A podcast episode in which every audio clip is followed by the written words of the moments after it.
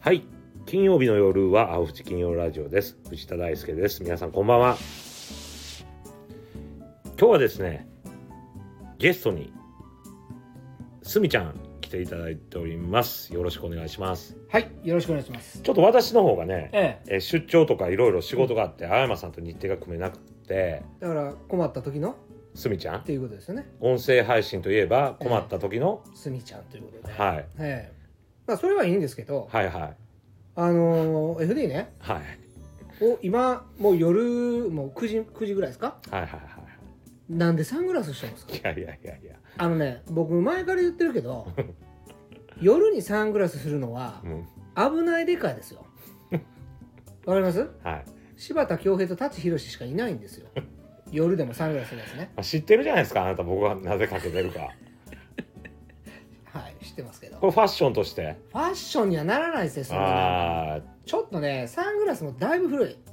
70年代のサングラスしてる。あ西部警察ええあー大門ですよ。なるほどね渡哲也憧れ 昭和いやいやそそうじゃなくてああ,、はいはいはい。のーえまあすみちゃん知ってると思うんですけど、えはい。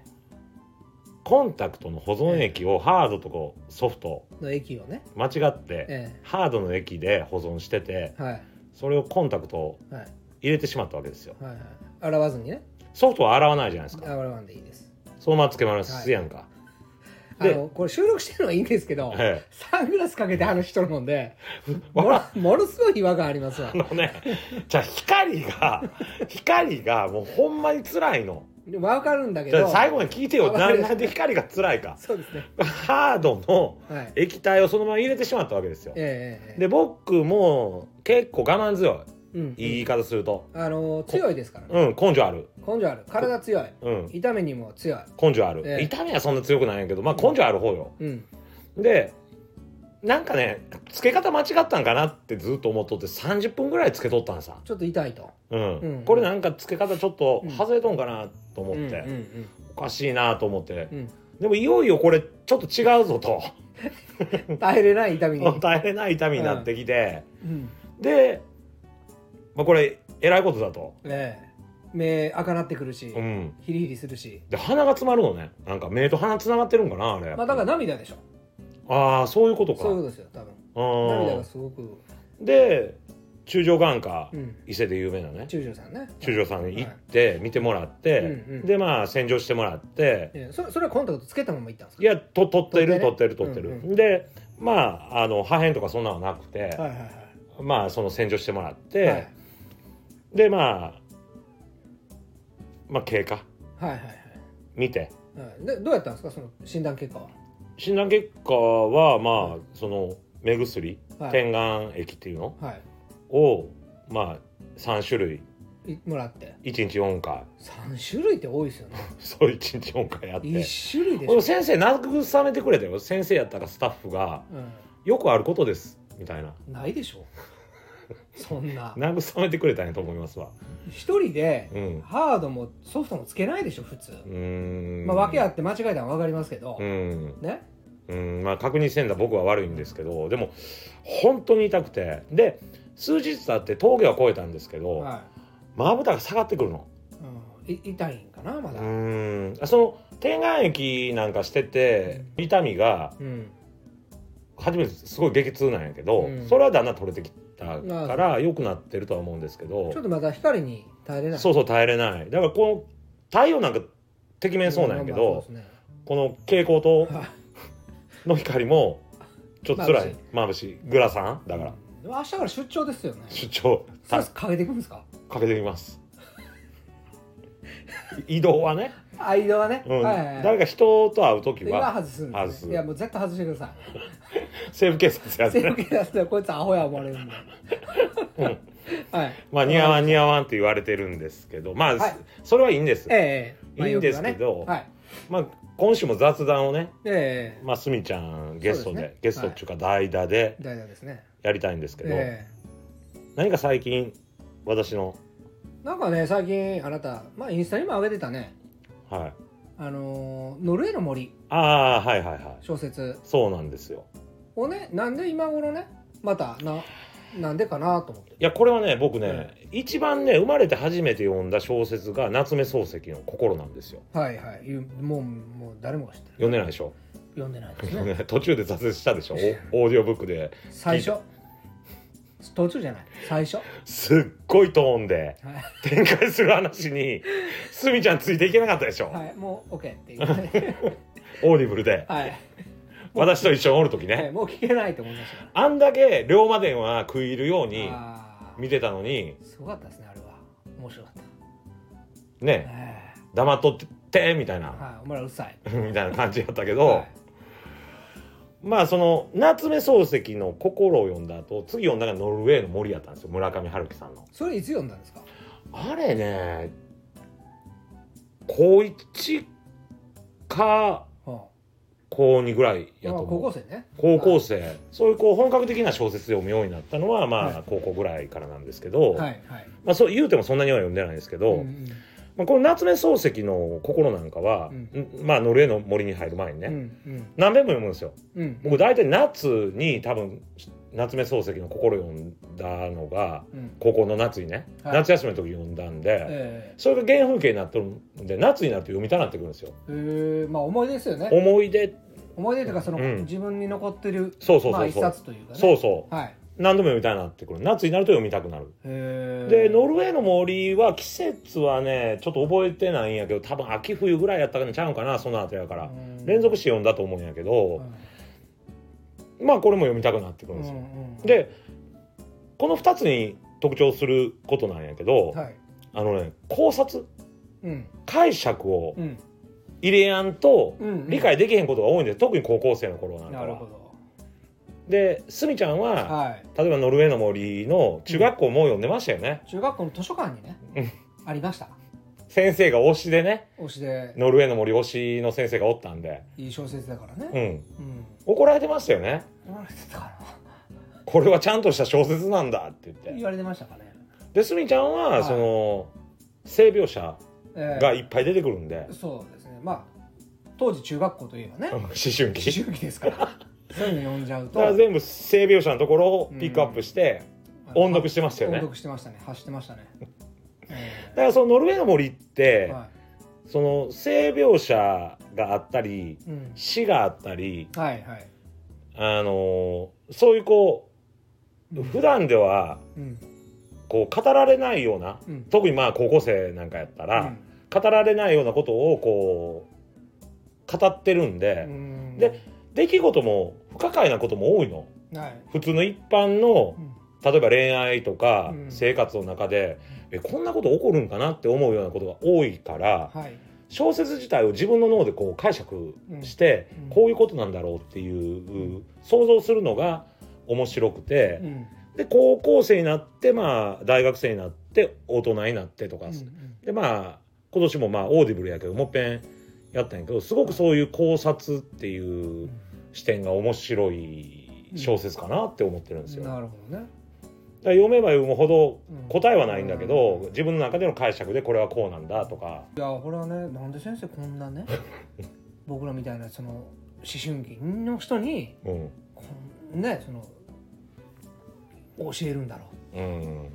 ハレンチだと、カレンジだとえまあまあまあそういう見方もあるとはえ思うんそでのすけ時ど、はね、ええ、うんびっくりするじゃないですかそんなちょっとね文章でねね観音小説みたいなのが、あるとうんねうん、それはもうそれノルウェーの森クラブでしたもんねそうですよ中学校の時は、いそれをお大きい声でねえ音読して音読してえええで先生に「これはうん真面目な小説なんだ」と怒られてたような覚えがあるんあですそうですね、えうんえで映画もあるんですよへー映画もまあいろいろ賛否あるんだけど僕は基本的に好きで実写そうそうそうそうそう、うーんだからそれをあの考察して、うんまあ僕の番組なんやけどせっかくスミちゃんと間で来てくれたんで、はい今後ねはいスミちゃんがうんそのノルウェーの森をね、 うんあのーいわゆる読むんですか読むは読んいで、はもう中学校の頃のスミちゃんと決着をつける、いはそれはどうかなって僕提案する面白いよ本当にまあそこで止まってますから 私そそれ以降読んでないやろ中2ぐらいからも止 まうっ生命者しか読んでないわけやろそうですはいだからそのイメージがもう100%、は100%でしょい、うんちょっと違うんですよ、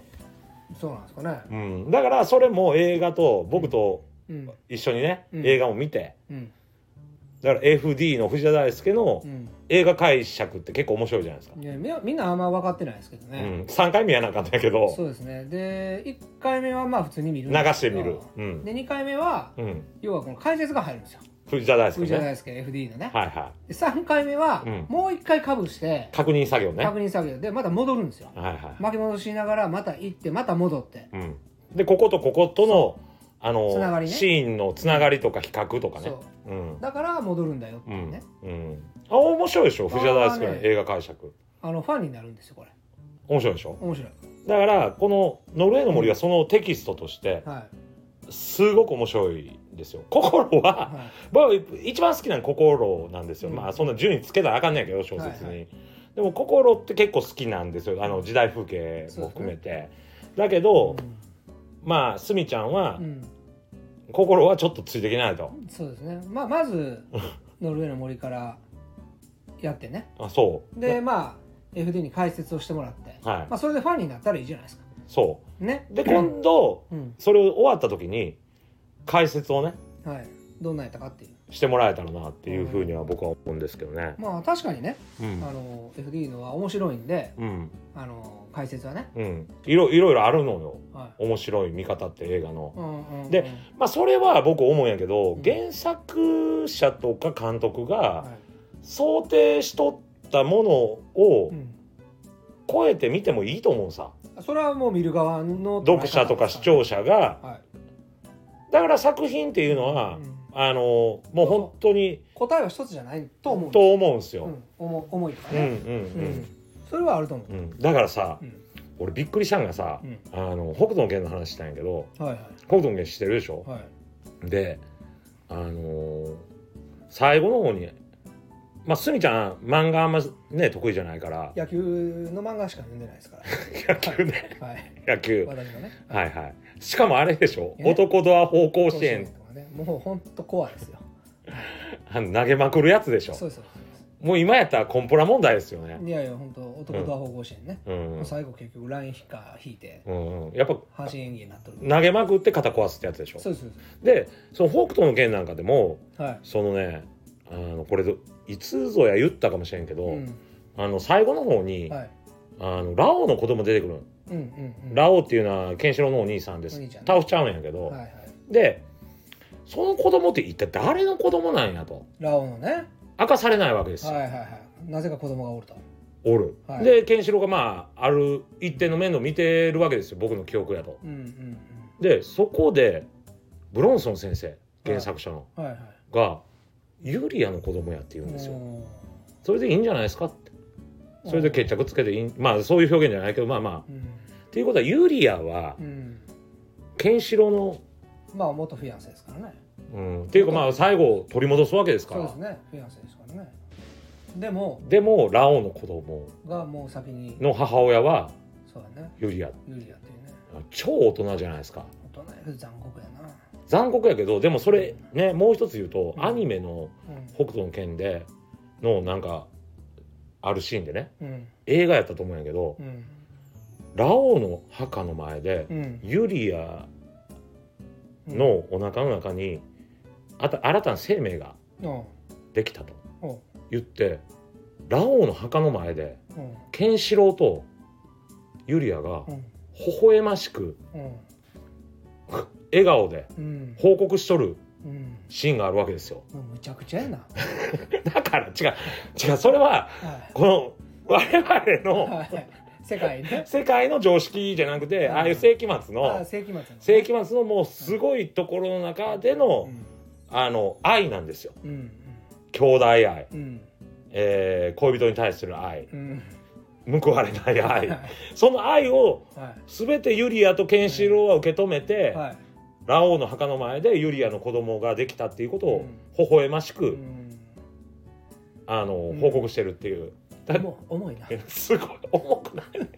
だからだからそれ考察なのそうですねそはい人が思うね、 そうはいそうそうなんですよだかはらいそこであの人間の脳みそっていうのはうんうんこうタガが外れたりはい新たな発見があったりしてうん人間のものの見方とか社会の生き方にそれはつながってくると思うんですよだもちろんかねら漫画とか小説とか映画バカにしたらあかんわけですようだかんらそそういう意味で うんぜひやってほしいって思うんでえーまあもちろんねうんあのもう一回勉強したいなとはい思いますねはいはいは何かあとはなんか興味のあるいうん小説とか映画とかなんかさはいすみちゃんビジネス本が多いもんねあーまあ職業柄ねうん立場上ねうんまああのビジネス本は多く読んできたうんでも小説とか少ないよね漫画小とか説はほとんど読まへんだねうん漫画は野球だけだしうんうんだからうんそういう小説ってやっぱ面白い人ってすっごい読むじゃないですかうんだからそれは考察があるからできるかできるいからやまっていうあかそのどうなんかな考察がしやすい小説とう、んそのねシンプルに楽しめる小説とかね、私なんかこうなんていうのかなせっかちせっかちですからしかも北斗健のその話、ええかなりこう違和感ありましたもんねそうあるし、うんせっかちやからうん早く犯人見つけたいわけですよいや犯人っていう犯人 決着つけたいわけですよ早く、早くね、ええだから要するにスポコンとかの方がええんやなそうなんですもう結果早く出た方がいいんです、うん、とかライバルがおって分かりやすく、そうなんですよあそういうタイプなんであうん人としてはうんうんだから合ってないと嫌なんですようん あの答えがだからわけわからんのははい余計にだからユリアがラオウの子供を身ごもってるのをケンシロウが微笑ましく、はあのラオウに報告してるっていうのがいもうわけはわけわからんうん、